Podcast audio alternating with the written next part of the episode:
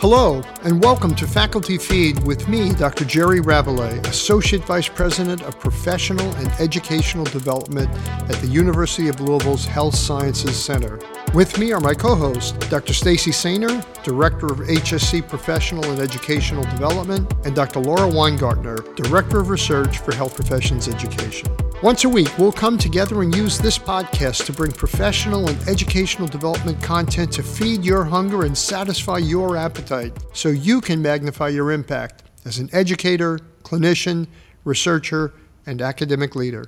Health Science Center learners across all four schools uniformly express concern about not getting feedback that works for them, that's actionable, that's valuable to them. They might get the end of the month report on their rotation, or the end of a course report, or they get grades on a test.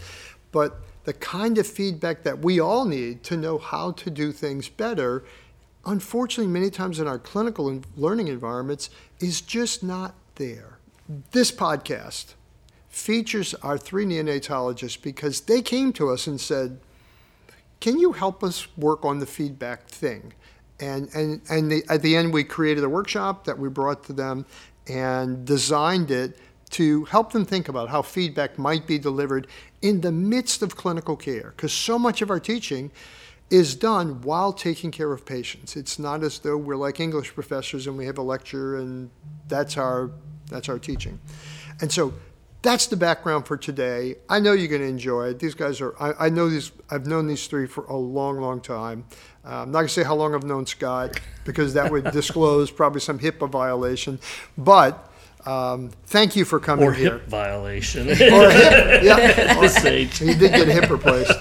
And so we have with us today Dr. Scott Duncan, who's the division chief of neonatology at U of L and at the Norton Children's Hospital. We have Cindy Crabtree and Amanda Farris, who are faculty members in the Division of Neonatology. Both have participated in some of our programming, one in the leadership course, Liam, and, and one in the health professions education program. So, welcome to all three of you. What I'm going to do now is ask you to individually introduce yourselves to, to the audience. So, Scott, why don't we start with you? Sure, I'm Scott Duncan. I'm division chief for neonatal medicine at University of Louisville. I spent the first 13 years of my career in a private practice setting and had the opportunity to return to the university um, and did so in 2004. I felt like I needed another skill set, so I went back to school and picked up a master's in healthcare administration from the University of North Carolina, Chapel Hill, um, after my arrival back. And then, while it was no set plans to become a division chief, uh, when my chief became ill, they asked if I'd be willing to do that, and I was happy to do so. We've been part of an integration plan with Norton Healthcare and have successfully um, maneuvered that integration over the last couple of years and now have a division that exceeds 30 physicians 30? and more than yes Oh, my. and more than 30 neonatal nurse practitioners Wow. servicing from the Louisville metropolitan suburban area all the way to Paducah, Kentucky. That includes learners from all different levels, from medical students, residents, fellows. And in fact, we have a lot of interaction with the School of Nursing, particularly because there's a doctorate program as neonatal nurse practitioners that one of our practitioners, Leanne Baker, heads up. Wow. So we have a lot of interactions with learners. So that's a huge division, Scott. Yes. A lot of responsibility. Cindy, tell us who you are. Hey, this I'm Cindy Crabtree. Um, I am uh, did residency training here at University of Louisville and stayed for fellowship. Um, and um, when given the opportunity to be able to stick around in Louisville, definitely jumped at it just because it's a place that I really truly believe in and a training program that um, raised me, so to speak. Um, and so whenever I was offered the opportunity to be involved in the fellowship training program, um, it just felt like the perfect fit, the next right step that I didn't realize I was going to take or have the opportunity to get to take. But it has been quite the exciting year, and I'm excited to now be the um, fellowship program director. Wow, that's great. Congratulations. Thank you, and happily to do it with my partner in crime. Um, that's going to introduce, introduce herself now. we get into some things. Amanda? We do. Um, yeah, so I'm Amanda Farris. Um, I came to Louisville in, um, as an undergrad and not realizing that I was going to be here. Uh, I have been here ever since. So I did my medical school training here, residency, fellowship, and then, um, like Cindy, when I had the opportunity to stay, was absolutely thrilled to stay. And then when I had the opportunity to take on a program leadership role, um, so I'm the associate program director for the neonatal fellowship program. So we, uh, Cindy and I, work very closely together and uh, get into lots of exciting things, and um, you know. Including trying to, you know, revamp certain pieces and make sure that we're doing the best by our learners, especially our fellows. But as Scott mentioned, you know, all levels of learners that we interact with. Tell us a bit about the environment within which you work day to day where you've got patients to deal with and you've got learners probably at multiple levels, I'd imagine. So tell us about what that looks like. Yeah, it's a great question, and it can vary. You know, as uh, Scott alluded to, we have a number of different units where, in and of itself, um, even the high risk clinic that we have trainees, and at every phase, our faculty are required to transition to be able to teach and lead based on what it is that specific unit or clinic setting requires. And so it can be difficult, um, you know, and I can tell you that coming in from a training role into now a faculty role where I'm leading the team and doing all these things, it can be really overwhelming, particularly, you know, our units where at any given point you can have a number of babies with very high acuity, you know, deliveries, transports, acute code situations, consultants that urgently need a discussion with you, all in the midst of balancing a team and really trying to include all levels of trainees from a medical student that has never seen an intubated baby to a resident who has maybe seen them once when they were at U of L and now over at Children's, you know, to a fellow that is at either a first year level or a third year level and you're trying to give them autonomy and let them lead the team. And so there's definitely a lot of um, active things happening that our faculty members have to balance. And so as you can imagine this is why we sought you all out because we that our trainees see a ton. There's lots of pathology. We pull from all over the state. They get to do a lot. They get to see a lot. Um, they round, they do all the things, but that feedback piece, were, were we really delivering on that piece? Maybe yes, maybe no, probably more often no, but not because we're not good at it or can't. It's literally, do we have the time to do it? Or can we make the time to do it? So it's it sounds like a very exciting yet chaotic, challenging environment. If all you if all you had to do is take care of the patients, there would be plenty to do in a given day. But you've got multiple learners, learners at different levels, and you need to be able to, I'm going to say, teach and provide feedback to them about how they're doing. And first, my hat's off to you to be able to take that on and do that in one of the most intense care environments you can imagine where stuff just keeps happening. And so, thank you for being there. Thank you for doing that. Thank you for getting trained here and staying and, and, and being willing now to contribute as directors of the fellowship program. That's just, just fabulous. So, Cindy, you mentioned feedback and how it's hard in the midst of this chaos to consistently get feedback information back to learners. What do they need feedback for?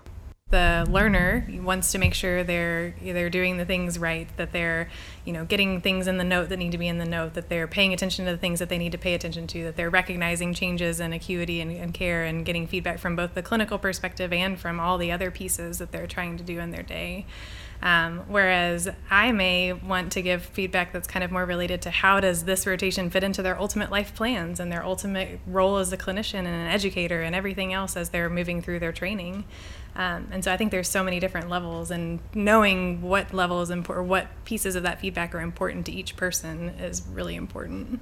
Scott? When it comes to providing feedback in this challenging situation, one of the things that I think about, and when I'm discussing with, particularly with residents, that's that's the one that first comes to mind. We certainly want to create uh, opportunity for them to gather additional knowledge a differential diagnosis of respiratory distress, a, uh, an understanding of the different organisms that can cause sepsis.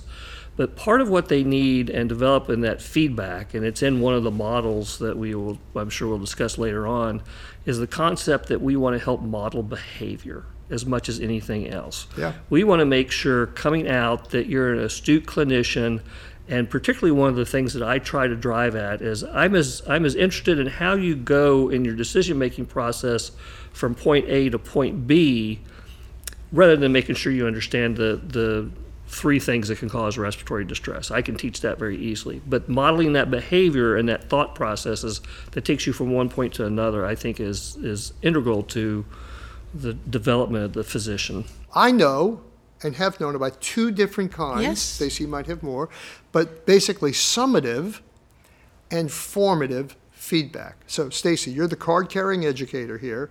I'd like you to share with the group summative informative formative feedback and which one are we going to really talk about oh. today. Oh, All right. So when we think about feedback, yes, there are, are basically two types. Summative, summative feedback is the end of the rotation feedback. Summative feedback is an assessment. It's a grade. It's a how did you do? I think of it as an autopsy, right? You can't go back and change it once the summative feedback has occurred. Feedback we are going to concentrate on is the formative feedback or the feedback that can change on the fly, the feedback that can help that learner think and make decisions in order to improve over the course of time. And so you and I actually worked for an extended period of time to come up with a what I I'm really loving this definition that we kind of threw together. Um, so, our definition that we're using for formative feedback is specific information provided in a co constructive interaction to improve performance by challenging ways of thinking, acting, or being within a safe and respectful relationship. So, by definition, this can't happen at the end of the month. No way. You can't co-construct. You, No. you can't provide this information that people can use to change how they are doing something or how they're thinking about something.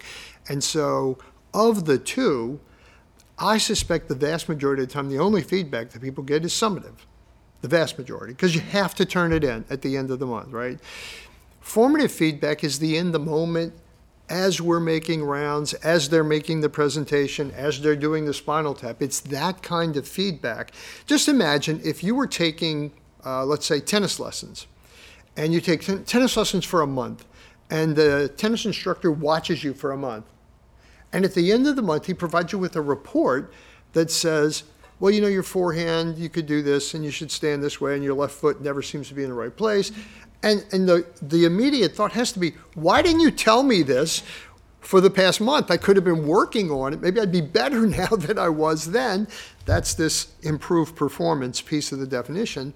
And so when we think of the learners that we have, it is our duty to provide this kind of co-constructive side-by-side partnership and feedback because you've seen hundreds or thousands of this experience in front of them. And for them it might be the first second or third intubated baby or septic baby or whatever the issue is. And so we as educators have an obligation a duty to be right there like the tennis coach like the golf coach in the moment with the learner, helping them. Unfortunately, it's complicated because the tennis coach is also playing a match while he's talking to you about your tennis, right? Yes, and so right. you're in the course of taking care of sick babies, and new ones show up and run to the delivery room and come back. And so, but nonetheless, that in the moment feedback I'd offer is so much more important than whatever you write on a piece of paper at the end of the month. Because usually you've forgotten some pieces of what they did or didn't do. It's too generic and might have been in the course of five attendings that they dealt with over that over that month. And they can't do anything with it. It's not actionable, it doesn't help them. So formative feedback is where we want to talk. We've given you the definition. And so tell us something about the prompt that came to us to say, help us with this whole feedback thing. Well, I was in um, one of my HPE classes, and Stacy and I had talked several times about different potentials. And I remember one day she was like, and we've been thinking about working on a, a feedback session. And I, that just like threw up a little flag in my head because time and time again, every year when we go through survey data from our program, when we talk with faculty, when we talk with learners, feedback is comes up over and over and over again, wanting, you know, different feedback, better feedback, timely feedback, you know, whatever issue is brought forward, it is something that we talk about and strategize about and try different strategies. And so when she said that, I remember I circled back with her and I said, when would be a good time to do this? and um, and so we emailed back and forth, and of course we hung out together in our HPE class and, and set a time for it. But that was, you know, she kind of planted that seed, and then with all of our experiences, really wanted to to explore that you know, I really enjoyed in the workshop was the concept of stepping back and looking at feedback as formative and summative. Because I will say that obviously I know that there's in the moment and end of the rotation feedback or end of the semester grade or whatever learning situation it is that you find yourself in or training situation. But I really don't know if I truly appreciated the difference until after the workshop session and really thought about because I, you know, I came at this feedback and probably the three of us and many others in our division have spoke as you know we're as we've integrated our group um, we have a number of new faculty that are now in an academic on an academic team or in an academic training environment we are our rotations are different where we were on two weeks before and we had a little bit more longevity with a trainee. Now we're on week at a time, week on, week off, those kinds of things. And like, how do we really just get good at this feedback? We're not with them for very long. And I really took this though as a spin of like, I don't need to be with them for very long, right?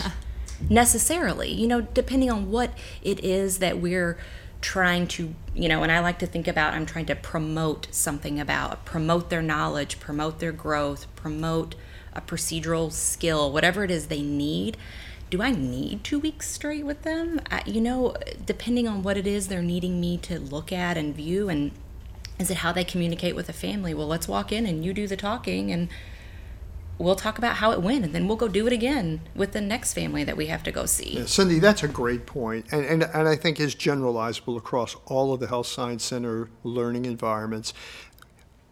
We are all in shorter exposures to the learners and and so you have one week there go to the emergency department they're there for a shift right it's 12 hours and then they're out and might not see that learner again and gone are the days of the 80s where you did a month at a time on the ID service with the same resident, right? That just doesn't happen anymore. And so we're all faced with these short term exposures, and feedback, we know for, it's been looked at, feedback in that setting is harder because of these short term exposures. The relationship is not there. There's not an apprentice like relationship that develops because it's just so short. But if you look at it not as summative, but as formative feedback, and the way I remember formative feedback is the FOR, it's feedback for learning. Yep. That's how I remember the difference between the two. So if you need a, a memory hook, try that one. And so you're right, Cindy, you don't have to be there two weeks. In the hour you're with them rounding, they might do something with the differential that you think they need some some help with how they critically think about the differential in this particular patient. And that's something that can be done in the moment by any of us even in the absence of a long-term relationship. So that's why I think this is so important and it's generalizable. So Amanda, thank you for following up on Stacy's suggestion to actually formalize it because it, it really did push us to finally put the thing we've been talking about it for months to finally put a feedback thing together for you guys. So in that session, Stacy, we did we presented some scenarios Correct. and asked the the assembled group of neonatologists to talk about how they might handle them. And as I recall, we had one where there was a, a, a procedural issue, like a spinal tap that thought some minor modifications might be done. There was some one around communication skills, maybe we're talking with a family, as Cindy mentioned. And so we talked about some different models for how to approach that the two models that we talked about, I think a lot of people have heard of, especially the Pendleton model. It's a classic that, that is used in medical education and health professions education. Um, we introduced the Cole model, which is actually a, a four step process where you're almost trying to make sure the learner knows they can achieve this, right? Creating this growth mindset. And so, first, you're going to say, here are the expectations, and I want you to know that I believe you can achieve this. So, that's basically step one and two. The third is some specific guidance in how to improve. And so that's one of the, the key aspects of any type of feedback is that specific feedback, something actionable.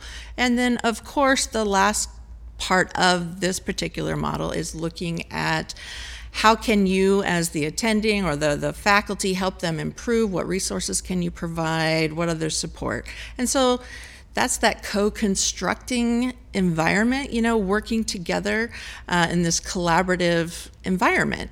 And so that's kind of the Cole model. And then the pendleton model which a lot of medical educators have used or have heard of in the past it's it's the classic asking the learner what went well uh, then you tell them what you observed that went well and then asking them what were areas that you could improve on and then you as the the faculty, letting them know what areas you as faculty thought they could improve on. And so those are the two, you know, the gist of those two types of models that we worked on in the workshop with them. So both are four-step processes. One really says, this is what I expect. I really think you can do it. Here's some specific things you can do to get better, and here's something to help you read, look at, TED Talk, whatever. And the other one is very easy to remember. It's what went well, I'll tell you what I thought went well, what went bad, I'll tell you what I thought went bad. That's an easier one for me to just sort of keep in my head. So for the audience, those are the two models, Cole and Pendleton. Now, for you guys, what did you do after the workshop with that information? Amanda and I have had a lot of side conversations specifically for the fellows and developing some feedback strategies for the faculty, um, and that's ongoing. Um, but for me personally, was that set the stage piece? Was that this is I'm framing the experience for this week with me in a way that this is what's going to happen. It's not because you're a bad resident or a subpar medical student or a fellow that's just not cutting it and I have to sit down and really lay the law down on how you're performing. It's this is an expectation that this is a part of your training. You have a small snapshot in time to really soak as much in as you can and get feedback to really mold who you are going to be when you finish training and you're on your own and frame it in that way that this is your opportunity. How can I help you? What can I do? And this is the expectation we're going to have this week for what we're going to do moving forward. And that it then I have felt, and I've done this the past few times I've been on service, I've just felt like a culture shift that it was almost kind of everybody relaxed a bit, their shoulders came down. Oh, You know, there wasn't as much like over there frantically typing to be ready to round on time. That it was like if we're, you know, we will. This is we're going to work on things. We're going to have a culture that, you know, we have these expectations, yes, but every step of the way we're going to work to get you to where you need to be and that's okay i don't expect you all to be an attending neonatologist or an attending in the clinic or an expert id physician. No one expects that from the trainees. It's meet them where they're at and where do we want to be by the end of this week. but I think that's so important. Setting that stage, and especially when you mentioned that they look like the tension just went out of them. They relaxed, their shoulders came down, because you're much more likely to learn, right, Stacy, in that environment than if I'm deathly afraid of Scott Duncan and rounding with him. He's, I've heard the, the rumors, right? Terrifying. And, and you're terrified. Now, we've all had attendings like that, where, Absolutely. where you oh, were afraid of the person who's supposed to be teaching you, deathly afraid to make a mistake, and the learning is impaired in that environment. There has to be accountability. There has to be the the work has to get done. But boy, it doesn't have to happen with emotion and anger and tension, No. right? I mean, the more relaxed they are, the more willing and, and able they are to soak in information and learn. Uh, because if they are anxious or scared, afraid, they shut down, right? And they're not going to be able to learn, and that environment is not to is not a good place for them to experience these learning opportunities. At the end of each of these podcasts, uh, because it's such a passive event, just sort of listening in your car on the way to work or on your way home, we, we ask our guests to provide a, a specific application that the listeners could do, that you'd like them to do, in the week after they hear this podcast? I, I would actually, I would give you two. Okay. Um, and the first one I'm going to suggest is is that you explore the two models, and specifically that you explore that Cole model, because I think that Cole model um, has a little more tooth to it as well.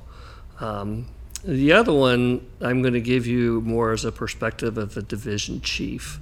When you're looking at your faculty and recognize that none of them have teaching certificates or masters in education, there are resources available through Health Sciences Center, through Jerry, you, and Stacy.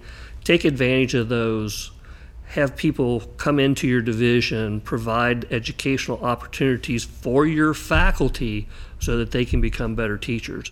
I think one of the things that stands out to me, especially as working through the Cole model, is that reminder that it is really important to remind your learners that you believe that they can achieve these expectations. And I feel like that's an easy part to leave out.